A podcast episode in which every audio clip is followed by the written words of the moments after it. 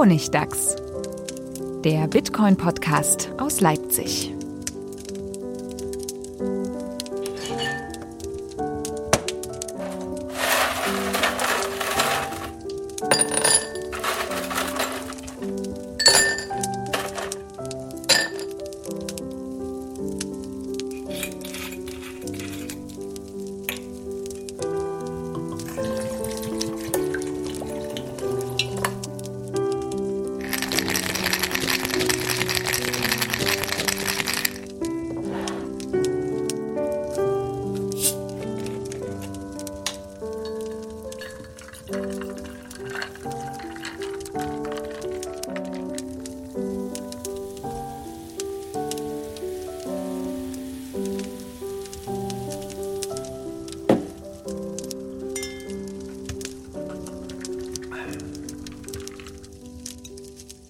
Sind wir eigentlich live? Drauf? Geil. Sehr schön. Wie das sein muss bei solchen Events. Also, nochmal ganz kurz. Herzlich willkommen. Äh, Bitcoin Podcast Leipzig Honigdachs, das hatten wir jetzt alles. Wir freuen uns hier zu sein und äh, sind auf jeden Fall sehr dankbar für die Gelegenheit, äh, dass wir hier auf der Bühne mal diesen Podcast äh, vor zahlreichem Publikum ähm, äh, aufführen dürfen, damit die Leute wissen, dass auch jemand da ist. Könnt ihr mal ein bisschen Lärm machen? Die zwei Leute, die da sind.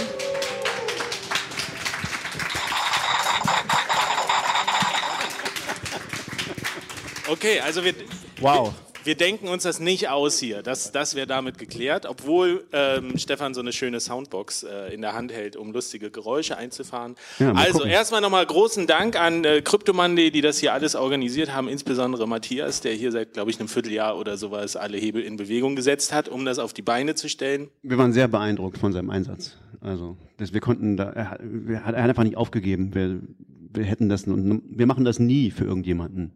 Aber für Matthias, da konnten wir nicht widerstehen. Also, ja. Genau, also wir haben heute ein besonderes Programm. Es gibt jetzt so ungefähr 20 Minuten, eine halbe Stunde, werden wir ein, zwei Sachen erzählen zu dem Thema Blockchain 4.0, was kommt nach Bitcoin und danach gibt's die große Fragerunde. Äh, live hier und äh, auch übers Internet. Wer will, kann jetzt schon Fragen stellen über die Plattform heißt menti.com. Äh, einfach einloggen und da den Code 8951 eingeben und dann kann man Fragen stellen und die werden wir versuchen dann nachher noch zu beantworten. Also das ist natürlich interessant für alle, die jetzt nicht hier bei uns in Leipzig sitzen. Man kann auch dann abstimmen, welche Fragen man für besonders gut hält. Also, welche man unbedingt schnell beantwortet haben will, weil man das gar nicht mehr aushält, sozusagen. Ne? Und welche man eigentlich nicht so beantwortet haben will, kann man auch, glaube ich, oder? Weiß nicht? Und ganz wichtig, wenn wir es nicht schaffen, alle Fragen zu beantworten, am nächsten Donnerstag, jetzt der Donnerstag ist auch schon das Oh. nächste, der nächste Bitcoin-Stammtisch hier in Leipzig, gleich um die Ecke äh, im Uptown Coffee Café Riemannstraße. Ja, Äh, direkt in die Ecke. Also, genau, 19 Uhr am Donnerstag. ich weiß nicht, ob es wieder einen Livestream geben wird. Wahrscheinlich Und- nicht. Aber vermutlich nicht. Also ihr müsst keine Angst haben, ihr könnt da auch hinkommen. Es gibt keinen Livestream. Check, check, ich bin auch da. Hallo. Hallo Manuel. Sehr gut. Dann, dann sind wir ja jetzt vollständig. Wir wurden schon kurz vorgestellt. Manuel, Stefan, hallo, schön, dass ihr Hallo da seid. Friedemann. Wir hatten ja jetzt eine längere Pause wieder seit dem letzten Podcast. Ähm, es hat sich auch wieder viel getan, aber tatsächlich gibt es auch die große Frage oder das Thema Blockchain 4.0. Es ist immer noch, was mich so ein bisschen verwundert, es ist immer noch der heiße Scheiß in manchen Blockchain 4.0. na, Blockchain insgesamt. Und es wird immer gesagt, was kommt danach, was ist das nächste große Element. Und ähm, wer uns zuhört, schon länger, also es ist jetzt Folge 36, der weiß, dass wir diesem Begriff Blockchain eigentlich ein bisschen kritisch gegenüberstehen und dass wir letztlich froh sind, wenn der abgelöst wird, weil das ist meine Erfahrung, wenn ich auf Konferenzen gehe, dann äh, kann man drei Leute fragen, was ist denn eigentlich Blockchain und man bekommt fünf Definitionen. Und irgendwie ist alles, zählt da so mit rein mittlerweile, irgendwas mit Datenbank, irgendwas mit unveränderbar. Aber am Ende sind es ganz viele einzelne Sachen, die da verkauft werden wollen, so meine Einstellung. Und deswegen ähm, ist ja die Frage auch von vielen Projekten, die wollen ja besser sein als, als Bitcoin, was ja das Schneller. ursprüngliche, das ursprüngliche Blockchain-Projekt ist. Wo wir aber gerade aktuell gelernt haben, ich weiß nicht, ob ihr es mitbekommen habt, es gibt gerade auf Twitter gab so ein, so ein Fundstück, dass Satoshi Nakamoto es gar nicht Blockchain genannt hat, sondern, Oh ja. sondern Timechain. Timechain heißt es eigentlich. Jetzt, wenn jetzt alle Blockchain-Projekte sich umbenennen in Timechain? Ich glaube nicht. Ich glaube, der Begriff äh, Blockchain, der hat immer noch, noch eine, eine große Bedeutung. Also er wurde ja quasi als Marketingbegriff schon stark in Abgrenzung zu Bitcoin wurde er ja ins Leben gerufen, das muss man sagen. Ähm, Blockchain, not Bitcoin. Genau, das, das war lange die Devise, aber wir sehen bisher noch nicht so viele Ergebnisse tatsächlich. Was gibt es denn für Blockchain-Projekte, die etwas signifikant anders machen als äh, Bitcoin beispielsweise? Oder gar besser, wie Sie auch gerne behaupten, oder schneller. Oder funktionieren. Oder funktionieren. Oder überhaupt irgendwas machen. Na, ich glaube, die Luft ist wirklich raus. Diese, es gab doch mehrere Bankenkonsortien, von denen hört man gar nichts mehr. Die meisten sind ausgetreten. Blockchain ist doch durch. Äh, ist es durch? Ja. Also interessant ist, ich habe mir mal angeguckt, was ist, was ist erschienen an wissenschaftlichen Papieren, äh, in denen das Wort Bitcoin vorkommt oder äh, Blockchain. Äh, und zwar 2018. Schätzt mal, wie viele Papiere sind 2018 erschienen, in denen Blockchain vorkam?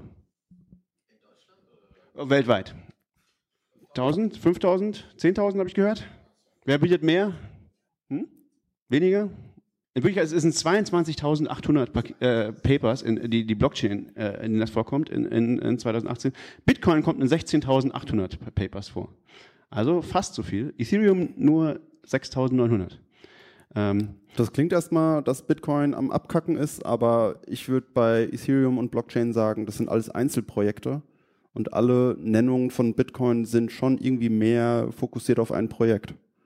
Also ich würde die Zahlen auch nicht mal so gleichsetzen. Das, ja, das habe ich jetzt nicht verstanden. Kannst du nochmal erklären? Naja, wenn ich 10.000 Projekte habe, die Blockchain machen, dann sind das möglicherweise 10.000 verschiedene ah, ja, ja, ja. Sachen. Ja, ja, klar, insbesondere äh, in jedem Papier wahrscheinlich, was Bitcoin erwähnt, steht auch Blockchain drin. Ne? Hm. Ja, und das Interessante ist auch, wenn man die, die, die Papers, äh, die, die Bitcoin erwähnen, mit denen addiert, die Ethereum erwähnen, dann kommt man zu allen auf dieselbe Zahl, die Blockchain ist das, erwähnen. Ist, ist also, wahr? Ist ja, so ungefähr. 16.800 plus 6.900. Es sind, glaube ich, sogar 1000 mehr, oder? Gute Statistik, die du da gefunden hast. Glückwunsch. Also, also das heißt, es ist, ja, also wenn das stimmt, dann müsste es sein, dass das, dann müsste es Papiere geben, in denen Ethereum oder Bitcoin drin steht, aber nicht das Wort Blockchain. Um knapp 1000.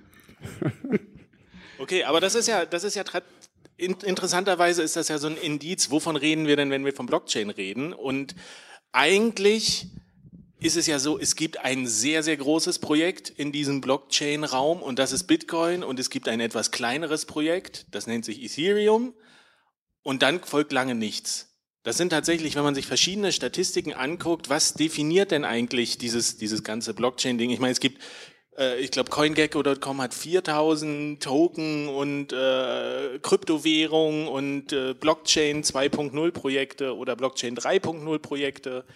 Ähm, Aber nicht 4.0. 4.0, ich glaube, eine Bank hat mal gesucht nach, nach jemandem, äh, vor fünf Jahren haben die nach jemandem gesucht für Blockchain 4.0 mit zehn Jahren Berufserfahrung. da gibt's genau ich, ehrlich gesagt habe ich den Titel geklaut von Industrie 4.0. Ich glaube, Industrie 4.0 ist der neueste Hype in Deutschland. Also deswegen, ich glaube, Blockchain 4.0 gibt es noch gar nicht. Ich bin nicht sicher. Aber zum Beispiel Banken, auch gutes Stichwort, die fangen langsam an, Blockchain auch den Rücken zu kehren. Also wir haben zwar jetzt, äh, das ging ein bisschen durch die Medien, den JP Morgan Coin, also die große, die ist, ist, ist glaube ich, die größte Bank der Welt. Ist JP Morgan die größte Bank der Welt? Die ist auf jeden Fall in den USA, ist, ist sie die größte, mit Abstand. Ähm, die wollen ja jetzt ihr, ihre eigene Kryptowährung, für, also für die, die jetzt nur zuhören, ich habe Gänsefüßchen mit den Fingern gemacht, äh, Kryptowährungen ins Leben rufen, die aber auch nur bankintern läuft, wo eigentlich alle seriösen Artikel, die sich hintergründig damit auseinandergesetzt haben und auch Experten, die sich damit auskennen, gesagt haben, das Ding erfüllt eigentlich nicht die Mindestanforderungen, dass man es Kryptowährung nennen kann. Das ist sowas wie der Petro, äh, diese, diese Staatswährung, die Staatskryptowährung vom, von Venezuela. Das ist ungefähr das gleiche Level, wenn man sagen will, das ist jetzt eine eigene Kryptowährung. Also das kann man Coin nennen, ähm, das ist ja eh die Frage. Was heißt denn, was ist denn eine Kryptowährung, ne? Was sind denn unsere Mindestanforderungen? Ja, lass mich mal kurz den Punkt, äh, den ich noch zu Ende führen Sorry. wollte. Und zwar City ist auch eine Großbank, die haben ihr, ihr Kryptowährungsprojekt, ihr Blockchain-Projekt gerade gecancelt, weil sie gesagt haben, sie wollen sich fokussieren auf Projekte, wo man schneller zu Ergebnissen kommen kann. Ja, ich habe mir ist nämlich diese Parallele, habe ich heute auf Twitter, glaube ich, äh, erwähnt gesehen, dass, dass im letzten Bärenmarkt, also als Bitcoin das letzte Mal ganz unten war, so 2015. Da hat so 200 Dollar gekostet ungefähr.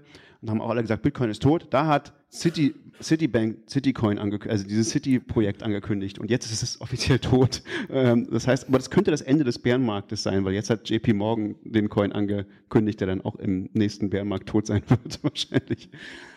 Interessante äh, These, wir werden dich mal ähm, zitieren später mal. Es gibt auch diese tolle Seite, das wollte ich kurz mal, die ist mir neulich aufgefallen, der Bircoin.top oder so. Wie heißt sie? Bircoin, ganz komischer Name. Bircoin. Frag mich nicht, aber da geht es darum, John McAfee hat ja mal diesen Tweet äh, losgetreten, dass er gesagt hat, wenn Bitcoin, ich glaube Ende 2020 nicht bei einer halben Million US-Dollar steht, dann wird er live im Fernsehen sein Gemächt verspeisen. Wo alle schon gesagt haben, oh, worst Reality TV ever. und er hat später auch noch das, das äh, verändert und hat gesagt, ah, was soll's, eine Million, es wird bei einer Million stehen. Und das es ist, läuft gerade so gut, ich leg noch eine Schippe drauf. Nee, und die, und die Seite bircoin.top, glaube ich, wir werden das in den Shownotes verlinken, ähm, die äh, hat so eine Statistik, wie wir eigentlich auf dieser Gerade liegen, von dem Zeitpunkt des Tweets bis Ende 2020, Mhm. linearer Anstieg. Wo müsste der Bitcoin-Kurs jetzt stehen, damit Uh. wir das nicht sehen müssen live im Fernsehen? Ähm, und er ist, glaube ich, bei 42.000 Dollar müsste er jetzt stehen und wir liegen ungefähr äh, 96 Prozent drunter. Ah, das geht noch. Also die Chancen stehen schlechter, dass wir dieses Fernsehen. Ähm, Dass uns das erspart bleibt, meinst du? nee, dass es uns nicht erspart bleibt. Wenn der Kurs nicht eine Million erreicht, dann. Also die Chancen stehen schlecht. Ja, das war jetzt Doppel, Doppelverneinung. Ne? Okay, aber nochmal, um auf den Begriff Blockchain zurückzukommen. Und was mich ja auch oftmals interessiert als Journalist ist, warum reden immer noch so viele Leute da, darüber? Warum finden sie es tatsächlich noch so interessant, über dieses Blockchain-Ding zu reden, wo ja auch Experten sagen, das ist ja gar nicht das, was wir haben wollen. Das ist der, der Abfall. Wir wollen ja eigentlich ein gutes, gutes, wir wollen eigentlich nur wissen, wem zu welchem Zeitpunkt welcher Bitcoin gehört, ganz einfach gesagt. Und dieses riesen Datenkonvolut von über 200 Gigabyte, äh, das ist ja eigentlich, das, das spammt uns ja das Netzwerk zu. Das dauert ewig, einen neuen Node aufzusetzen. Brauchen wir das dann eigentlich? Und tatsächlich klar gibt's die Leute, die irgendwie ein Geschäft machen mit Block Blockchain, die sagen, ich habe hier eine schöne neue Idee und es ist halt ein Buzzword und man kriegt damit Fundings, das hat sich ja auch alles gezeigt. Aber tatsächlich, je mehr ich darüber nachdenke, desto eher sehe ich das auch als, als klassischen Lernzyklus. Äh, ich habe das bei mir auch gesehen, als ich angefangen habe. Also wir starten ja alle bei, wenn wir das erste Mal von Bitcoin hören, was ist denn das? Irgendwelche komischen Leute machen da irgendwas ganz Unseriöses, äh, Mysterisches im Internet, bis man dann zu dem Punkt kommt, okay, ich probiere es mal aus, ich beschäftige mich damit. Dann merkt man irgendwann, das funktioniert, aha, das ist ja ganz interessant, fängt an, sich mit der Technologie zu beschäftigen. Und dann, an dem Punkt war ich auch, irgendwann denkt man so, oh, das ist eine geile Technologie. Und dann findet man einen Artikel, der sagt, wir nutzen das einfach und machen noch das. Wir, guck mal, wir haben so viele Sachen. Der, der Journalismus ist kaputt. Wir haben Fake News auf der Welt. Lass uns Blockchain nutzen, um das zu ändern. Ich habe, glaube ich, mal naiv, wie ich war, in so ein Eco-Coin investiert, weil ich auch dachte, der geht durch die Decke und die Umwelt stirbt ja und so. Also ich fand das tatsächlich eine Zeit lang überzeugend, einfach weil mein Wissensstand noch nicht weit genug war. Aber je mehr man sich mit dem Thema beschäftigt, irgendwann kommt man zu dem Punkt, wo man es ja auch hinterfragen muss und sagt so, abgesehen davon, dass wir lange keine Ergebnisse sehen von, von Blockchain-Projekten, wo man äh, auf die Probleme stößt tatsächlich. Ist es denn nicht doch effizienter, eine zentrale Datenbank zu nutzen? Also neulich hatte ich erst das Beispiel, dass jemand gefragt hat, wie ist das mit, mit äh, dezentralisierten Games? Man hat gesagt, er spielt so gerne und das Blockchain könnte ja auch ein Riesenthema sein für Spiele irgendwie, digitale Spiele, wo aber alle die sich länger damit auseinandersetzen, sagen, ja, das Problem von, von, von äh, Spielen im Netz ist nicht, dass die zentralisiert sind. Es ist, du brauchst eine geile User Experience. Dann hast du sowas wie Fortnite, dann hast du diese ganzen Battle Royale Games, dann hast du Pokémon Go, äh, dann hast du das, was, was fetzt. Und wenn du darauf aber eigentlich den, das Argument dezentralisiert setzt, so als äh, besseres Feature, dann hast du eine ganz schlimme äh, User Experience, was wir auch bei Bitcoin sehen. Es ist immer noch langsam, es skaliert schlecht, es ist, die Wallets sind echt hart zu benutzen, man muss aufpassen, dass man seine Keys nicht verliert. Und all das hätte man ja dann auch bei diesen Blockchain-Projekten, oder? Ich habe neulich gelernt, es gibt tatsächlich schon seit 2014 oder so gibt es ein, ein, ein Spiel, was also extra eine Blockchain, die ein Spiel ist, also wo die Leute, das heißt Huntercoin, hatte ich vorher noch nie gehört, aber äh, gibt schon sehr lange und äh, scheinbar benutzen das auch ein paar Leute. Also es ist, äh, für irgendwelche Leute scheint das irgendwie gut zu finden, aber mh, mehr weiß ich auch nicht darüber, muss ich sagen. Es sah auch, ich habe einen Screenshot gesehen, sah nicht so sexy aus, aber ähm, Ja, aber das ist der Punkt. Wenn, wenn sexy wäre, dann hättest du dich vielleicht damit beschäftigt länger. F- möglicherweise, ja. Äh, Ich finde auch, dass, ja, also es ist, das ist was, wo ich, äh, warum sollte das irgendeinen Sinn machen? Also, ja, Blockchains sind halt langsam und müssen ewige Wahrheiten irgendwie bewahren. Warum sollte ich das in einem Spiel haben wollen? Ja, aber das, um den Punkt noch abzuschließen, ist, ist halt genau das, wo du früher oder später hinkommst zu diesem Punkt, dass du Ja, anfängst, das wirklich äh, kritischer einzuordnen und zu sagen, wofür, wofür sollen wir das denn wirklich einsetzen? Und äh, es gibt einfach bisher noch keinen keinen Anwendungsfall, keinen anderen als Werttransfer. Na, aber Äh. ein Spiel gibt's doch, das auf der Blockchain super durch die Decke ging. CryptoKitties. ja, jein. Und das war nichts anderes als ein Get-Rich-Quick-Scheme für Kitties. Also Spiel ist da tatsächlich, glaube ich, ein bisschen übertrieben, der Begriff. Äh, das sind aber Sammelkarten, ne? Wie Rare ja, Pepe. Ja, also ich, ich habe ich hab ja auch einen Radiobeitrag darüber gemacht und es war, es ist okay, es ist, weil du mit der Technik irgendwie rumspielen kannst, aber ich habe diese Katzen nie wieder äh, angefasst. Also ums, wer, wer es nicht kennt, das sind irgendwie Smart Contracts, die man auf einer Ethereum-Blockchain laufen lassen kann. Und das sind, äh, das war eigentlich ein schöner Proof of Concept für diese non-fungible Tokens. Also nicht austauschbare Token auf einer Blockchain. Dass man sagen kann, ich habe jetzt hier eine ganz bestimmte Katze und die konnte man dann über eine Website angucken und die sah dann irgendwie eine niedliche Comic-Katze und die hatte irgendwie einen bestimmten Wert und die konnte man mit anderen Katzen paaren und das war es eigentlich, was man machen konnte. Und es hat auch. Bewiesen, dass Ethereum nicht funktioniert, das erste Mal, glaube ich. So, einer der ersten Male, dass, dass, die Leute haben dann angefangen, das zu benutzen tatsächlich und dann haben ein paar tausend Leute das gespielt und dann ging Ethereum nicht mehr, weil einfach, äh, ja, ist halt jetzt voll. So, so Blockchain skaliert halt nicht so gut. Ja, aber CryptoKitties zeigt doch ziemlich genau den Sinn und die Limits. Viel mehr als so ein Content kriegt man auf eine Blockchain direkt nicht drauf. Und wenn man mehr will, irgendwie schöne Grafiken, das muss irgendwo auf einem Server liegen. Und dann braucht man auch keine dezentrale Währung oder Spielstände oder sonst Auch was für dazu. CryptoKitties. CryptoKitties ist eine Firma. Und das ist interessanterweise, so, du unterschreibst irgendwie so alles, oder du, die Euler sagt irgendwie, glaube ich, wenn du alle, aller Content, den du da generierst oder so, durch dieses Breeden und so, gehört dieser Firma. also da, da ist nichts Dezentrales dran. Das ist reines Theater. Äh, Es ist reines, oh, wir probieren hier dieses geile Blockchain-Ding aus. So. Ähm, und irgendwas wollte ich noch sagen zu irgendeinem, äh, warum das nicht funktioniert, aber sorry, mach weiter. Ja, die Frage ist ja jetzt, ist Blockchain komplett schlecht? Also wenn wir sagen, wir sind eigentlich bei dem Wissensstand und ich kenne auch sehr viele Leute, die sich intensiv damit auseinandersetzen, die sagen, ja, das hat halt seine Nachteile und wir wissen noch nicht, ob wir es jemals für was anderes einsetzen können. Aber ist Blockchain an sich tatsächlich nur negativ? Und da bin ich mittlerweile der Meinung, dass es das nicht ist, weil es war schon, zumindest Hört, als, hört. ich habe ich hab mancher, für mich ist Blockchain sowas wie ein trojanisches Pferd, äh, nämlich Stell dir vor, du bist irgendwie in einer großen Abteilung und, und leitest die IT oder arbeitest da drin und da versuchst seit Jahren irgendwie mal die Datenbanken zu aktualisieren und den Vorstand zu bewegen, Geld in die IT-Abteilung zu stecken und kommst dann mit sowas wie, lass uns mal die Datenbank updaten und dann können wir hier mehr Nutzer verwalten, wo alle sagen, boah, ja, ja, vielleicht beim nächsten Mal. Und jetzt gibt's aber den Begriff Blockchain und du kannst sagen, wir haben jetzt hier ein schönes Konzept und wir dezentralisieren alles. Und auf einmal, das hat man ja gesehen, dass, dass äh, die Unternehmen anfingen, alle zu rotieren und zu sagen, oh, wir verpassen hier was. Äh, der ganz große Trend geht los. Und ich drück's mal ein bisschen optimistisch aus. Also man kann ich glaube, dass diese, diese Blockchain-Idee schon viele dazu bewogen hat, mal was in Gang zu setzen, auch technisch. Und auch Systeme, die einfach seit Jahrzehnten veraltet sind, die nie jemand angefasst hat, endlich mal anzupacken und zu sagen, die müssen wir jetzt auf einen aktuellen Stand bringen. Und wenn da jetzt nicht das Ergebnis bei rumkommt, dass es auf einer dezentralen Blockchain läuft, auf einer offenen Blockchain, aber vielleicht auf dem Status, der vor fünf Jahren aktuell gewesen wäre, dann ist ja trotzdem was gewonnen an der Stelle. Jein, würde ich sagen. Ja, also das ist natürlich ein bekanntes Argument, zu sagen, äh, ja, das ist, ist so, ein, so ein trojanisches Pferd, um einfach mal die Infrastruktur von irgendwelchen Banken zu updaten. Und das ist auch, glaube ich, gar nicht, da ist was dran. Ja, es ist ein bisschen ähnlich wie das Argument so, Shitcoins sind eigentlich auch super, ähm, weil die Leute kaufen die erst und dann fallen sie auf die Fresse und dann merken sie, naja, eigentlich ist Bitcoin viel geiler und dann ist es so, eine, so, ein, so ein, äh, wie sagt man, so eine, so eine Gateway-Drug für Bitcoin.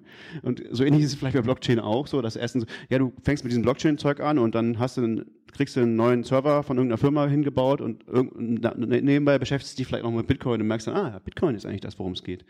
Ähm, also das, ja, aber ich sehe da schon auch eine Gefahr, sozusagen, so dieses, wir müssen jetzt alles, Digi Digitalisierung ist ja das größere Ding, was so was sozusagen schon vorher, vor Blockchain da war. Und so alles zu digitalisieren hat, hat, ja nicht nur Vorteile. Also das ist ja schon, hat ja durchaus auch, auch Gefahr, Gefahren. So jetzt sieht man ja gerade, äh, gab jetzt auf der 35C3 gab es einen Vortrag über Gesundheitsdaten, über diese Gesundheitskarte und so, wie heißt das, ähm, Patienten Karte, Patienten. E-Akte. E-Akte, was auch immer, sowas. Das sind halt Sachen, die sind sehr, sehr gefährlich. Und wenn du die alle digitalisierst, hast du äh, manche Effekte, die kannst du nicht wieder rückgängig machen, nämlich alle wissen alles über alle. Ähm, und, und das ist, finde ich, also da wird es dann halt schwierig, wenn du das anfängst. Also wenn du es Firmen verkaufst, okay, völlig in Ordnung, aber wenn du es anfängst, Staaten zu verkaufen und die, die machen dann was nur, weil geil Blockchain draufsteht, äh, was aber eigentlich, wo jeder, der sich damit auskennt, sagt, das, das kann nicht funktionieren und das wird Tote geben. so, dann äh, dann wird es, glaube ich, irgendwie unethisch. Aber, aber ja, ich verstehe das Argument, ja, okay. Aber Stefan, bist du jetzt nicht einfach nur zu negativ diesem Trend gegenüber? Äh, kannst du das nicht mal ein bisschen, da wird sich was draus entwickeln? Ja, man soll ja, also man kann ja nicht ausschließen, dass daraus was wird. Naja, aber das ist immer so die Argumentation. Ich, ich saß ja auch auf Panels und habe mich gestritten über ICOs, äh, und über Blockchain-Projekte. Und mhm. du kriegst immer, immer, den Gegenwind, dass du der, der Böse bist, der sagt, nee, das kann ja nichts werden, du bist so negativ. Ähm, warum redest du alles schlecht? Gib dir mal eine Chance. Und da, da finde ich aber das, das Unfaire daran, dass es, es gibt halt auch die eine Seite, das sind die, die die Blockchain gut finden, die Projekte damit anschieben wollen, die äh, Unternehmen auf der Basis gegründet haben, die damit Geld verdienen wollen oder vielleicht auch die tatsächlich daran glauben, dass das funktioniert. Und dann gibt's zwei Sorten von Kritikern. Da gibt's die einen, die das pauschal alles ablehnen, die Bitcoin ablehnen, die die Blockchain ablehnen äh, und die es auch nicht verstanden haben. Und es gibt halt Leute, die sich schon sehr lange damit auseinandersetzen und gute Gründe haben, warum sie das ablehnen. Und da wird aber, das ist immer so der argumentative das Trick. Pool zu werfen. Genau, ne? dass man immer so in den Pool geworfen wird. Ja, du hast das System, hast du dir schon mal unser White Paper durchgelesen? Sei doch ne, nicht so unkreativ. Du, dass das funktioniert. ja, ja, das ist genau. Und dann immer so Argumente wie: Ja, natürlich, 90 Prozent aller ICOs sind Quatsch. Aber der Rest, da, da, also das kann ja nicht sein, dass alles Unsinn ist. Das geht ja nicht. Also, ja, weil also über 4000, die können nicht alles schlecht sein. Genau, das ist wie mit den Fliegen. Und du, und du, musst halt in 100 investieren, damit eins durch die Decke geht. Auf jeden Fall. Das ist ja nochmal was anderes, muss man ja auch ehrlich sagen. Ne? Also man kann ja selber es nicht ausschließen, selbst wenn das totale Quatschprojekte sind, ja, wo du weißt, das kann nicht auf Dauer funktionieren, kannst du ja nicht ausschließen, dass, dass du damit reich wirst. Also, ähm, das, das finde ich ja eh auch, ist eine sehr interessante Argumentation, die man eigentlich trennen muss, ja. ist, kann man damit Geld verdienen und ist das ein sinnvolles Projekt? Das wird oft auch äh, irgendwie in denselben Topf geworfen, dass gesagt wird, guck mal, wir haben eine Milliarde Richtig. Marktkapitalisierung, also müssen wir doch was Sinnvolles machen. Wir sind an Platz zwei, wir müssen die zwei Besten sein. Ja, es ist wie, genau, ich habe ja schon immer irgendwie gesagt, so Ethereum ist scheiß, ja. Und irgendwann in der 2017 Bubble haben also, guck mal hier, du hast auch gesagt, Ethereum ist scheiß. Es ist jetzt unglaublich viel wert. Äh, ja, aber deswegen ist es immer noch scheiß. So, es ist, äh Begründet, weil, das haben wir ja auch schon häufiger im Podcast erwähnt, weil einfach die Kapazität nicht ausreicht, viele, um, was hast du neulich gesagt, dass man Schach spielt? Genau, das, das wollte ich sagen aus dem Spielen, genau, das, das ist ein cooles, finde ich, ein, ein, cooles Ding. Ähm, Ethereum, man hört ganz oft so, ja, es gibt ja, also Ethereum skaliert ja schlecht, es ist ja eine Blockchain, wie alle Blockchains skaliert nicht so richtig, ne? kann man irgendwie nicht, aber man kann ja alles mögliche auf Blockchains machen. Eins, was immer gerne alle Leute machen wollen auf Blockchains, ist Spiele. Und das Paradebeispiel, mit dem man sowas ganz einfach mal ausprobieren will, und irgendwie so, ist so Schach. Wir müssen unbedingt Schach auf der Blockchain spielen. Das ist ein ganz einfaches Spiel, kann man leicht aufschreiben, kann man leicht programmieren, äh, ist, ist leicht zu programmieren. Ähm, super. Ich weiß nicht, warum Leute das auf einer Blockchain spielen wollen, aber es gibt Leute, die versuchen das. Und dann gibt es halt so Channels. Also dann merkt man, okay, eine, das ist, funktioniert nicht so gut auf Ethereum, weil Ethereum, es ist ja so, das ist ja der Weltcomputer, aber es ist mehr so ein Welttaschenrechner, wo jeder Taschenrechner auf der Welt genau die gleiche Operation macht. Und weil das alle machen und das Ding so langsam ist, kann man halt ganz, ganz wenig machen und es ist sehr teuer, das zu machen. Ähm, Und dann benutzt man halt so State-Channels, mit denen kann man halt so Schach zwischen Leuten spielen, ohne jeden State auf die Blockchain zu tun. Was sich irgendwann rausstellt, ist, es ist in Ethereum nicht möglich, äh, mit einem Smart Contract festzustellen, ob du Schachmatt bist. Das geht nicht, weil das, das ist einfach zu, zu schwierig. Da, da muss man halt zu viel suchen. Da muss man halt, ne, also schon allein nur festzustellen, ob du Schachmatt bist, geht nicht, weil ist, braucht zu viel Speicherplatz oder läuft, läuft zu lange oder keine Ahnung, ja. Äh, aber das, zeigt halt so, mh, wie, wie, wie theoretisch das alles im Prinzip noch ist. So, also das, da ist und also Ethereum hat viele, viele andere Schwachstellen. Also Ethereum ist, sagen wir mal, man muss ehrlich sagen, ich, ich, ich gebe zu, ich habe mich bei Ethereum oft geirrt. Ich habe gedacht, die werden nie irgendwas veröffentlichen. Und ich habe gedacht, irgendwie, das, das wird nie jemand haben wollen. Und ich habe ganz bestimmt nicht vorhergesehen, dass Ethereum die größte Meta-Scam-Plattform aller Zeiten wird. Auf den, diese, also diese ganzen ICO-Hype habe ich nicht vorhergesehen. Das war genial von denen. Dadurch sind die mega reich alle geworden. Ähm, aber ähm, Ethereum hat eine ganz, ganz, ganz andere äh, Philosophie als Bitcoin. Und die Philosophie ist irgendwie so, ah, wir, wir machen das, wir ändern das irgendwie, wenn, wenn wir wollen, ändern wir es irgendwie. Äh, wenn es irgendwie nicht klappt, dann ändern wir es halt wieder. So. Dann ist ja Software, kann man ja irgendwie ändern. So. Was für jemanden, der, der verstanden hat, worum es in Bitcoin geht, irgendwie total absurd ist, weil die Idee von Bitcoin ist, man kann es nicht ändern. Das ist der Punkt. Wenn man es ändern kann, also wenn man daran wichtige Dinge ändern kann, wie zum Beispiel, wie viel Geld wird ausgegeben und an wen und äh, wer hat wann welches Geld gekriegt, wenn man das ändern kann, dann hat man nichts anderes als Fiat-Geld heute. Dann hat man das, was irgendjemand ändern kann, mit, irgendeiner, mit irgendeinem demokratischen oder weniger demokratischen System. Und Ethereum versucht das einfach nur, ja, wir sind jetzt halt andere Leute, wir sind jetzt nicht äh, ein König oder so, sondern wir sind halt jetzt Vitalik und seine Freunde, die halt jetzt äh, einfach mal die Inflationsrate ändern, weil wir haben das jetzt in so einem zur Developer-Meeting beschlossen. Vitalik Buterin, das ist derjenige, der als der Gründer von, von äh, Ethereum gilt. Ein Wunderkind, was mit äh, Anfang 20 oder ich glaube noch weniger als 20 dieses Blockchain-Projekt ins Leben gerufen hat. Genau, also das ist eine völlig andere Philosophie und, und vielleicht funktioniert die auch irgendwie.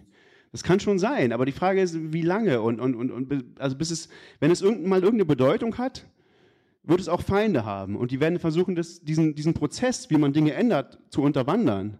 Und wenn das einfach ist, irgendwelche Dinge zu, änd- zu ändern, dann werden das auch Leute ändern können, die ihre Interessen haben.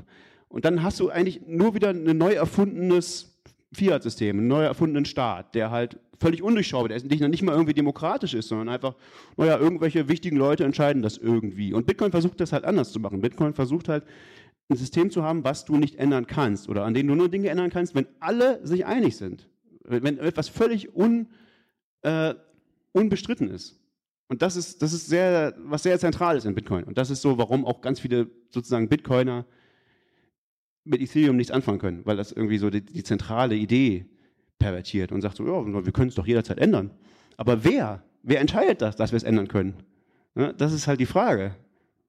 Und deswegen wird Bitcoin so als der Rentner-Coin und total konservativ so ein bisschen verlacht von manchen. Ja, das ist ein Feature. Aber lass uns das, das nochmal zusammenfassen irgendwie. Also wir haben ja jetzt so ein bisschen schon uns ausgelassen über den Begriff Blockchain und ähm, was damit alles für Schindluder getrieben wird, dass man es nicht genau definieren kann, dass es irgendwie sehr viele Projekte gibt, die in diesem äh, Raum aktiv sind, aber bisher noch sehr wenig Ergebnisse. Ähm, was sind denn die Gründe, warum wir sagen, und das ist ja eigentlich der Punkt, dass wir sagen, nach Blockchain 4.0 kommt wieder Bitcoin 1.0. Jetzt hast du verraten, was die Auflösung ist. Ja, wir müssen ja auch mal irgendwann zum Punkt kommen. Oh, stimmt, okay. Also je- jetzt wisst ihr es. Du hast, es, du hast es durch die Blume eh schon die ganze Ja. Zeit angedeutet, dass du Hardcore-Bitcoin-Maximalist bist. Ähm, darüber haben wir auch mal eine Folge gemacht, was Bitcoin-Maximalismus ist. Kann man nochmal nachhören. Das ist übrigens was Deskriptives, ne? Es ist nicht preskriptiv. Das ist immer mal so, also das sage ich, Bitcoin-Maximalismus ist ja ein Coin, ist ja ein Begriff, der auch von Vitalik Buterin, äh, äh, wie sagt man, getermt, äh, gecoint, äh, Erschaffen. erschaffen wurde, äh, so als, als, als Diss an die Leute, die sagen so, ah, Altcoins ist doch ein Scheiß, so. Ähm, die sagen so, ja, ah, diese, diese engstirnigen Bitcoiner, die wollen nur Bitcoin, so, das ist, ist Bitcoin-Maximalisten. Aber der Punkt ist, Bitcoin-Maximalisten, also es gibt natürlich alle möglichen Leute, die da, die sich da inzwischen, das ist ein bisschen wie schwul. Wir haben das inzwischen so ein bisschen adoptiert und zu so sagen, so, ja, wir nennen uns auch so. Ähm, wir sind alle drei schwul. genau, oder, also, und die, ähm, warum ich sage, das ist, das ist deskriptiv, nicht preskriptiv. Wir, wir sagen nicht, es kann nie was anderes als Bitcoin geben und das ist, das, äh, nein, wenn es was Besseres gibt als Bitcoin, her damit, ja, werden wir gerne nutzen. Wenn, aber, aber was heißt besser? Es heißt nicht kürzere Blockzeiten, denn das ist unsicherer, das ist nicht besser. Es heißt nicht, ähm, wir können den Weltcomputer äh, hier laufen lassen, denn das ist reines Marketing. So, der Punkt ist einfach, wir haben das Ganze zehn Jahre beobachtet und haben festgestellt, dass Bitcoin ist ein Wunder, dass, dass das funktioniert und wir, und Bitcoin ändert sich auch sehr stark. Also die Details, also die, die, die Technologie hinter Bitcoin ändert sich sehr, sehr stark und die wird sehr stark geupdatet. Das, die Bitcoin hat wesentlich mehr ähm, Development-Aktivität als jeder andere Coin. Also es ist nicht so, dass da irgendwas statisch ist oder so. Aber all dieses andere Zeug, diese 4000 Coins, die haben wir kommen und gehen sehen. Und da, da war nichts dabei. Es ist einfach nur eine Beobachtung. Und es, und es, ist, es sind Erklärungsmodelle, die sagen, okay, man kann auch sich ausdenken, warum das so ist. Wir haben inzwischen eine Erklärung. Also wir haben das zuerst beobachtet. Wir haben gesehen, okay, wir haben, früher haben wir auch alle gedacht, ja, jetzt kommt dieses Ripple, das ist der neue geile Coin, der wird Bitcoin ersetzen. Nee, warum nicht? Äh, weil Ripple zum Beispiel eine Firma ist und kein äh, Projekt, was die Freiheit der Menschen befördern will, sondern einfach eine Firma, das Swift ersetzen will. Oh, wie revolutionär ist das denn? Ähm, und, und so gibt es bei all diesen Dingen, es gibt meistens irgendjemanden dahinter, der halt ähm, das Ding gründet, um Geld zu machen im Wesentlichen. Und da ist es schon tot. Bitcoin ist ein Projekt, was keinen Gründer mehr hat und was ähm, war vom ersten Block an fair, würde ich sagen. Jeder, der auf dieser Mailingliste damals mitgelesen hat, konnte das sehen und sagte, okay, ich meine auch. Und hatte damit quasi die gleichen Chancen wie Satoshi. Hätte also fair finde ich einen schwierigen Begriff in dem Zusammenhang. Ich glaube, Bitcoin ist auch nicht fair. Die, die Verteilung ist sehr unfair, wenn man bedenkt, dass das mal das Geld der Zukunft werden sollte. Äh, dann sind was sind wir, 60 Prozent oder sowas aller Bitcoins, die jemals existieren werden, sind schon verteilt und vielleicht 80, bei über 80, 80 Prozent und äh, in der Hand von 1 Prozent der Weltbevölkerung. Das müsste erstmal wieder umverteilt werden. Also der, der Begriff fair ist, ist in dem Zusammenhang auch schwer. Sagen wir vielleicht so fair wie technisch möglich. Äh, äh, ja. Wie unter den Bedingungen sozusagen, dass du eine Software haben willst, die das verteilt, ohne dass du einem Staat vertraust oder so. Ne? Das ja, ist halt so. Ich, ich wäre wär da trotzdem auch immer noch kritisch. Das Problem haben aber alle Coins. Das ist ein technisches Problem. Ja, klar, also es eine bessere Lösung gibt, Bitcoin nicht aber es, es, hat ja. keiner eine bessere Lösung dafür. Das ist einfach der Punkt. Der Punkt ist sozusagen, du, du vergleichst, das unfair ist, also das, das, ist unfair, weil du vergleichst Bitcoin mit einem Standard, den, den es nicht gibt. Das ist so wie, wie die Big Blocker sagen, ja, dieses Lightning, das ist ja nicht perfekt. Lightning ist übrigens so eine Technologie in Bitcoin, die, mit der man Bitcoin besser skalieren kann. Und, und die, es gibt andere Leute, die sind der Meinung, das, das ist nicht so gut und es hat ein paar Nachteile und so aber sie vergleichen es mit einem Ideal, was es nicht gibt. Sie sagen so, ja, wir können ja auch einfach zaubern. Und wenn ich zaubern könnte, dann ist dieses Lightning ja nicht so gut im Vergleich zur Zauberei. Aber es ist halt das Beste, was wir haben. Und genauso ist es eben auch mit Bitcoin, auch mit der Verteilung von Bitcoin. Proof of Work ist die beste Methode, die wir kennen. Äh, automatisch Geld zu verteilen. Und wohlgemerkt ist auch zu verteilen und nicht mit einem Pre-Mine oder einem ICO oder irgendwas unfair zu verteilen. Das meinte ich damit. Natürlich können Sie sagen, das ist nicht perfekt. Natürlich ist es nicht perfekt. Bitcoin ist, ist man kann ganz viele Dinge an Bitcoin hassen. Ja? Man kann auch sagen, oh, es kostet Strom und all solche Dinge. Ja? Aber der Punkt ist, niemand hat was Besseres gefunden. Es gibt nichts Besseres. Das ist ja die Frage. Lass uns noch mal ein bisschen darauf zurückkommen, bevor das zu technisch wird und, und zu sehr abdriftet, was denn eigentlich äh, Bitcoin ausmacht und warum wir eigentlich denken, dass es tatsächlich das zentrale wichtige und eigentlich elementare Projekt dieses ganzen Blockchain-Spaces ist. Das ist ja mhm.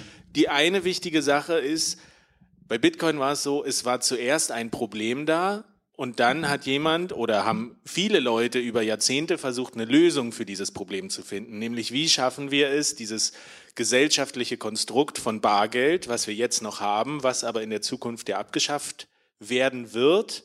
Ähm, könnte Es ist schon relativ wahrscheinlich. Es wie, so wie schaffen wir dieses Konstrukt in die digitale Gesellschaft, in die digitale Sphäre zu übertragen, dass wir sagen, wir haben ein Zahlungsmittel, das nicht durch zentrale Institutionen wie Banken oder Finanzintermediäre läuft, die unsere Zahlungen überwachen, kontrollieren und Zensieren. gegebenenfalls zensieren können, so wie es in China tatsächlich äh, schon mit diesem Social Scoring System, was die da aufbauen, äh, möglich ist. Es gibt da hunderttausende Leute, die dürfen keine Bahntickets kaufen und die dürfen keine Flugtickets kaufen, weil ihr Scoring-Grad nicht hoch genug ist. Weil sie die falschen Dinge gekauft haben. Und dieses System geht sogar so weit, dass sie sagen, wenn du mit jemandem befreundet bist, dessen Scoring nicht hoch genug ist, dann wirkt sich das negativ auf dein Scoring aus. Und es ist eine ganz perfide Überwachungsgesellschaft. Ich kann da sehr den äh, Report von coincenter.org empfehlen. Sollten wir auch ins, äh, äh, den Link In die äh, Ja, das tun. Ihr Coincenter ist eine ähm,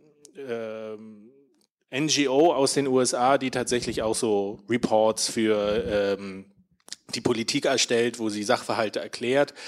Und da wird es sehr schön erläutert, auch mit Verweis auf zum Beispiel Deutschland, warum wir in Deutschland noch 80 Prozent äh, Bargeldzahlungen haben. Die Leute lieben bei uns einfach Bargeld. Ähm, da will ich jetzt nicht zu viel draus äh, vorgreifen, aber seit, seit Jahrzehnten hat man versucht, Bargeld ins Digitale zu bringen, und zwar eine Art äh, Cash, was wir austauschen können, ohne dass uns jemand überwacht, ohne dass, dass uns jemand äh, kontrolliert, ohne dass uns jemand zensiert. Ganz lange ist man gescheitert, bis es eben diesen Versuch mit Bitcoin gab, der, und da stimme ich dir zu, das Beste ist, was in diesem Kontext jemals entstanden ist. Es ist weit von perfekt. Es ist nicht so anonym wie Bargeld, das ist ein ganz wichtiger Punkt, aber es existiert noch und es wächst und es wächst rasant und es wird genutzt. Also Beispiel Venezuela ist immer noch einer der rasantesten Wachstumsmärkte gerade. Äh, Es gibt zwar Leute, die sagen, es nutzt auch nur die Elite in Venezuela, nicht, nicht jede ist Person, so, ja. aber es gibt Leute, die überleben dank Bitcoin in Venezuela. Was wir jetzt hier in Deutschland nicht machen müssen, bei uns funktioniert das mit dem Euro noch einigermaßen. Aber, und das ist das Wichtige danach, war eben diese, man hat gesehen, dass Bitcoin funktioniert und dann hat man gesagt, oh, ist aber eine spannende Technologie, das hat so vorher noch nie jemand zusammengesetzt, dass man gesagt hat, wir haben hier einen finanziellen Anreiz und der sorgt dafür, dass ganz viele Leute ihre Rechenleistung zur Verfügung stellen und dass wir eine gemeinsame Datenbank haben, die wir verwalten ohne zentrale Institution. Was können wir jetzt mit diesem tollen Tool machen? Und das ist eben die Frage, die bis heute noch unbeantwortet ist. Das haben wir auch schon mehrfach im Podcast erwähnt. Es geht eigentlich darum, ähm, man hat, man ist auf der Suche nach einem Problem im Blockchain-Bereich und man hat noch nicht so richtig eins gefunden. Sehr für Wahlen ist, ich glaube, irgendein US-Staat will Blockchain für Wahlen einsetzen, wo man hierzulande schon sagt, nicht mal Wahlcomputer sind irgendwie sicher vor Hacks. Und dann wollte das in eine öffentliche Datenbank, die global verteilt ist und nicht mal anonym ist, äh, packen und für alle Ewigkeiten diese, diese Daten aufbewahren. Das ist tatsächlich ein Horrorszenario und die Leute, die sich auch wissenschaftlich kritisch mit Bitcoin und mit Ethereum auseinandersetzen, sagen auch, wir, wir haben hier ein perfektes Überwachungstool. Das dürfen wir nicht vergessen. Wenn wir eine Datenbank haben, wo alles unveränderbar für immer gespeichert ist und man bestimmte Aktionen Leuten zuordnen kann, ist das das Horrorszenario für alle äh, Überwachungsstaatsgegner. Und ein gefundenes fressen so eine Datenbank natürlich alle, die damit Schindluder treiben wollen. Und ähm, das ist halt aus, aus meiner Sicht auf jeden Fall einer der wichtigsten Punkte, dass wir sagen, wir haben ein Problem, was wir mit Bitcoin zumindest angehen können. Und bei vielen anderen Stellen ist es ja so, die Blockchain-Projekte, die schlagen immer was vor und das ist ganz, ganz cool und vielleicht auf den ersten Gedanken auch stimmig, aber dann muss man sich ja fragen, a, löst der Ansatz das Problem und b, ist es tatsächlich die beste Lösung, um dieses Problem zu beseitigen. Und da ist halt oftmals eine zentralisierte Datenbank zum Beispiel der einfachere Weg. Und du, dich wollte ich überhaupt noch mal fragen, hier Anonymität, das war, da hatten wir uns so gestritten in der Vorbereitung. Das stimmt. Weil es gibt ja durchaus Blockchains, die nicht Bitcoin sind, wo du sagst, Jetzt kommt der kontroverse Teil. die sind geil, weil die zumindest anonymer sind. Ich habe auch lange überlegt, okay, was, also manche Leute sagen, Bitcoin kann alles. Man kann da Smart Contracts drin machen, man kann sich anonym bewegen, man kann in die ganze Welt Kleinstbeträge ohne Verzögerung sehr billig verschicken. Das waren so die Sachen, die früher alle gesagt wurden. Das geht mittlerweile mit Lightning deutlich besser. Das eine oder das einzige wirkliche Problem, was ich bei Bitcoin sehe, was nicht gut genug gelöst ist, ist tatsächlich die Anonymität. Bitcoin ist nicht so anonym wie Bargeld und Bargeld ist da schon ganz cool. Man muss da jetzt nicht sofort immer gleich an äh, shady, böse, illegale Sachen denken. Manchmal will ich einfach anonym bezahlen. Und Bitcoin ist das Gegenteil von anonym und ja, man kann sich anonym mehr bewegen, auch dann ist man nur Pseudonym, aber das ist ein wahnsinniger Aufwand. Und das machen andere Blockchains, andere Altcoins, die das als Primärziel haben, deutlich besser. Das ist der einzige aktive Ansatz, wo ich sage, der Altcoin hat eine Lebensberechtigung. Die andere Lebensberechtigung für Altcoins sind Testnets. Äh, ich würde sagen, das ist, das ist anders. Ich würde sagen, äh, auch die Privacy Coins, die wir jetzt haben, die Privatsphäre erhalten werden, sind Testnets. Äh, es gibt gute Gründe, warum wir das in Bitcoin nicht haben, weil es nämlich technisch nicht funktionieren würde, weil es nicht skalieren würde. Ähm, wenn Bitcoin zum Beispiel äh, wie Monero funktionieren würde, Monero ist ein so ein Coin, der, der so versucht, privat zu sein, äh, dann könnte es heute keiner mehr benutzen. Ähm, oder wie Zcash oder wie Grin. Grin kann viele Sachen nicht, die Bitcoin kann zum Beispiel, ist, also ist, oder Mimblewimble allgemein so. Also das, das ist einfach, das sind, das sind interessante und wichtige Ansätze. Das ist, würde ich auch sagen, das sind wichtige Testnets. Also wie Sachen, an denen man sehen kann, was, was muss noch passieren, damit wir das in Bitcoin besser machen können. Und es ist auch nicht so klar tatsächlich, dass wir das in Bitcoin jemals haben werden, eine richtige, richtige Anonymität. Aber die haben wir in den anderen Coins auch nicht. Die probieren das nur. Aber damit machst du doch genau das gleiche, was du vorhin kritisiert hast. Du überlegst dir die 100% Zauberei und sagst, na, die anonymen Coins, die können nicht zaubern, also sind sie doof. Nee, die, die machen halt was, was nur funktioniert, weil sie keiner benutzt, wie ganz viele Big Blocker Coins. Ne? Also so, das ist so, das ist halt ein bisschen so Schmu. Es ist halt so Bühnenzauberei, zu sagen, ja, guck mal, ist doch alles anonym. Ja, ist aber nur anonym, solange es nur zehn Leute benutzen. Wenn es eine Million Leute benutzen, geht's halt nicht mehr. Ist egal, ob es anonym ist. Gut, in dem Sinne ist aber Bitcoin auch noch ein Testnet. Ist auch noch Beta. Ja, klar. Sicher. Was ist denn so schlimm, wenn das äh, ewig darauf ausgelegt ist, dass es nur 1000 Leute benutzen können? Aber die brauchen es halt und, und die wollen es benutzen. Völlig in Ordnung. Ist völlig, völlig richtig. Nur äh, es ist schwierig, finde ich, als, als, als Bargeld für die Welt verkaufen zu wollen oder so. Das, das ist es halt einfach nicht. Das ist, das ist, was Bitcoin machen will. Und die hat, Bitcoin hat dann den seriösesten Ansatz dafür, sozusagen, das, das tatsächlich hinzukriegen. Also die gucken sich natürlich all diese Dinge an und wenn sie wirklich, die haben, der Punkt ist, all diese Privatsphäre-Fixes, die man in anderen Coins hat, hat, die haben alle Nachteile. Die haben alle große, große Nachteile. Ähm, und wenn die keine Nachteile hätten, hätten wir sie schon in Bitcoin. Das ist klar. Ähm, da bin ich mir nicht so sicher, ob, ob der perfekte Fix der Bitcoin ohne große Kosten perfekt anonym machen würde, ob der reinkäme. Äh, das ist eine aus, gute Frage. Aus politischen Gründen. Das ist eine sehr gute Frage. Der Punkt ist, wir werden es vielleicht nie erfahren, weil es wird ihn wahrscheinlich nicht geben. Aus ganz aus theoretischen Erwägungen schon kann es ihn, glaube ich, nicht geben. Ähm, weil eigentlich immer, wenn du, wenn du Anonymität brauchst, heißt das, du, du musst dich verstecken mit zwischen anderen Leuten. So ein bisschen. Und, und das heißt, du brauchst mehr Daten und nicht weniger. Äh, das heißt, diese, diese zwei Ziele, Anonymität und Skalierung, also dass mehr Leute das benutzen können, die sind irgendwie, die sind so, die laufen gegeneinander. Die haben die, die ähm, aber da passiert ganz, ganz viel und Bitcoin wird auch anonymer. Äh, also was zum Beispiel demnächst kommt, sind so Schnorr-Signaturen, mit denen wird es billiger ähm, Transaktionen mit anderen Leuten zusammen zu machen, dein Geld sozusagen mit anderen Leuten zu mischen, als wenn du es einfach so jemand. Also ich will jemanden bezahlen und das kostet ja Gebühren in Bitcoin. Auf jeder Blockchain kostet es Gebühren, zumindest auf jeder, die benutzt wird. Ähm, und je mehr Leute das benutzen, desto teurer.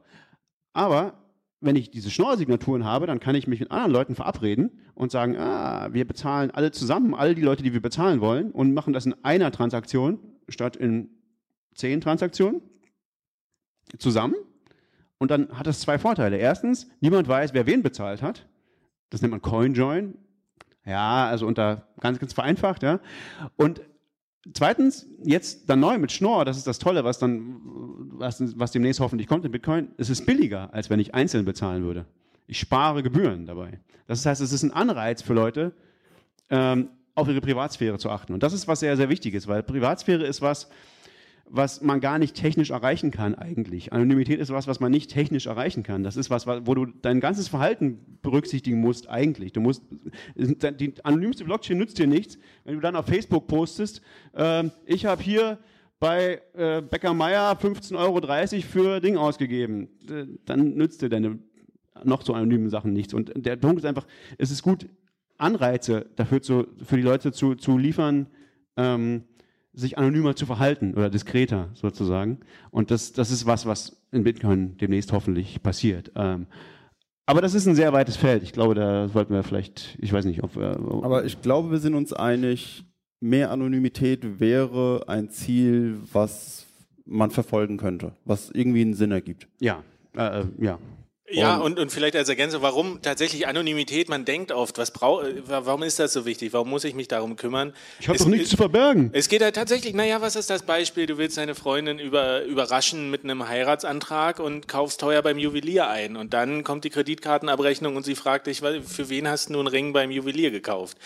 Im besten Fall ist nur dein, äh, dein äh, Heiratsantrag dahin, aber im schlimmsten Fall äh, gibt es irgendwie Zoff, weil sie denkt, du hast eine andere oder so. Oder frag äh, mal die Chinesen aktuell, so mit Privatsphäre. Ja gut, das, das, das ist noch das Ex Ich habe versucht, hier irgendwie ein bisschen lebensnah, aber okay. aber bevor wir jetzt, wir sind jetzt schon in der Zeit äh, fortgeschritten, bevor wir jetzt mal in die Fragerunde einsteigen, tatsächlich vielleicht noch mal ganz kurz, wirklich ganz kurz von, von jedem, warum ihr denkt, dass wirklich Bitcoin, also könnt ihr, könnt ihr es richtig gut begründen, knackig, warum Bitcoin die, die besser ist oder tatsächlich Bitcoin 1.0 das ist, was nach Blockchain 4.0 kommt, um, damit wir diese Frage auch tatsächlich beantworten. Falls ihr überlegen müsst, fange fang ich an. Es gibt so viele Gründe. Fang du mal an. Ja, na, ich, ich habe mir überlegt, was passiert denn wirklich, wenn man mal von der anderen Seite das betrachtet und sagt, wir haben hier 4000 Projekte, die irgendwas mit Blockchain machen. Wahrscheinlich sogar schon noch, noch 10.000, weil nicht alle irgendeinen eigenen Coin haben und irgendwas machen.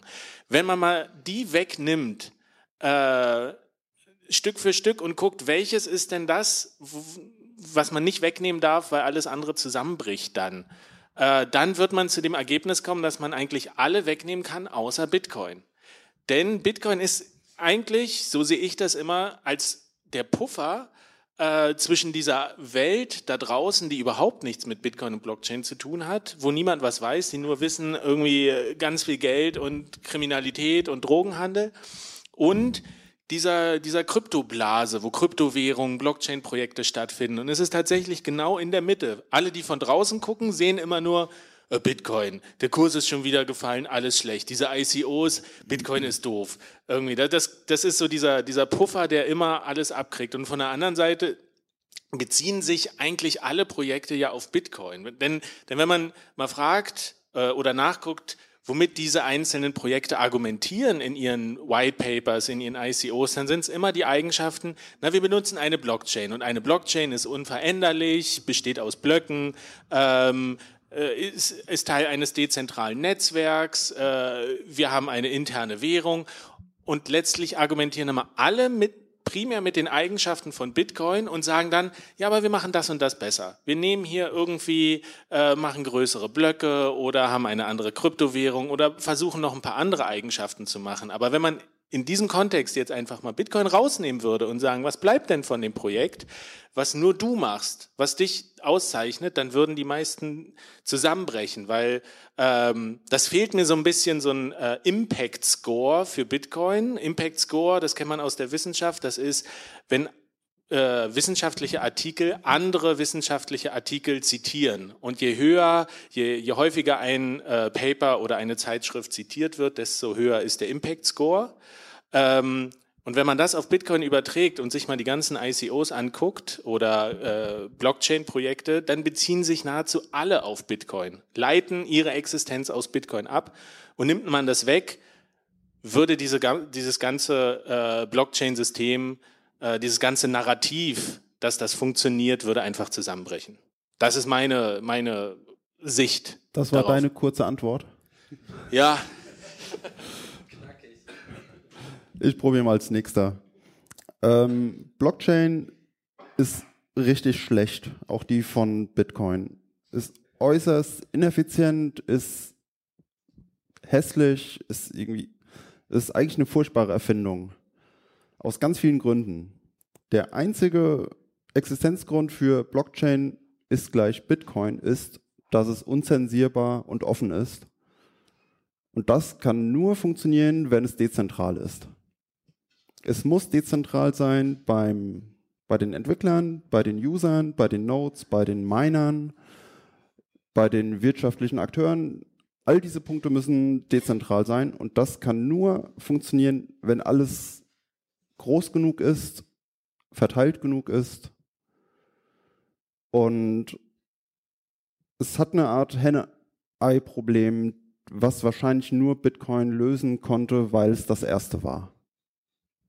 Die unbefleckte Empfängnis von Die Bitcoin. unbefleckte Empfängnis. kann man so sagen. Also, ne, also der Punkt ist einfach, du kannst heute kein solches Projekt, also das ist zumindest sehr, sehr schwer. Man muss sich mal vorstellen, was hat Satoshi gemacht? Satoshi hat dieses Ding gegründet, es gab nichts vorher, was ähnlich war, er hat es gemacht und dann hat er wahrscheinlich, das ist ein bisschen umstritten, aber er hat wahrscheinlich so ungefähr, also im ersten, es hat niemand interessiert am Anfang. 2009 hat das niemand interessiert. Und er hat wahrscheinlich eine Million Bitcoin gemeint, damals, ganz alleine. Also haben ganz wenige Leute haben doch gemeint, er hat, er hat die ganze Zeit den Computer laufen lassen, hat wahrscheinlich eine Million Bitcoin gemeint. Auch mal zwei Wochen nicht gemeint. Auch Da mal zwei Wochen kein, nicht? Keine Blöcke. Aber er hat es halt irgendwie weitergemacht. Und der Punkt ist, und, und dann, heute ist, ist, das ist eine Million Bitcoin, ja, das ist heute, sind heute vier Milliarden Dollar. Es ist kein Cent von, dieses, von diesem damals, äh, von diesem äh, Geld jemals angefasst worden. Äh, niemand weiß, wer Satoshi ist. Ähm, was Und ist das für eine, übermenschliche, für eine übermenschliche Selbstkontrolle? Also entweder ist er tot oder, oder er ist, es ist absurd, das, das, das musst du erstmal bringen. Also wie kannst du so ein Projekt gründen ähm, und du, du, du ziehst daraus keinerlei eigenen Nutzen. Du, du verkaufst, du, du machst damit kein Geld, du wirst damit nicht berühmt, nichts. So. Und Das du vier- erstmal und Die 4 bringen. Milliarden kommen nicht aus dem ICO, aus dem Pre-Mine oder aus irgendwelchen Tricks. Das ist einfach nur, weil er das Netzwerk selber am Laufen gehalten hat. Ja. Und man weiß ja auch gar nicht, ob es er war, ja, keine Ahnung, aber äh, es ist, also das ist was sehr, sehr, sehr, sehr Schwieriges, das zu wiederholen. Ich, äh, äh, man könnte es vielleicht wiederholen, aber dann müsste man extrem selbstlos sein und extreme Selbstkontrolle haben. Und es- das ist schon sehr schwer. Und, äh, äh, das hat niemand auch nur im Ansatz gezeigt in den letzten zehn Jahren. So, so, die Leute machen halt. Bitte? Der erste kann auch niemand mehr, ja. Also es gibt auch viele andere, also auch, es ist auch schon schwierig sozusagen, weil, weil die Bedingungen anders sind heute.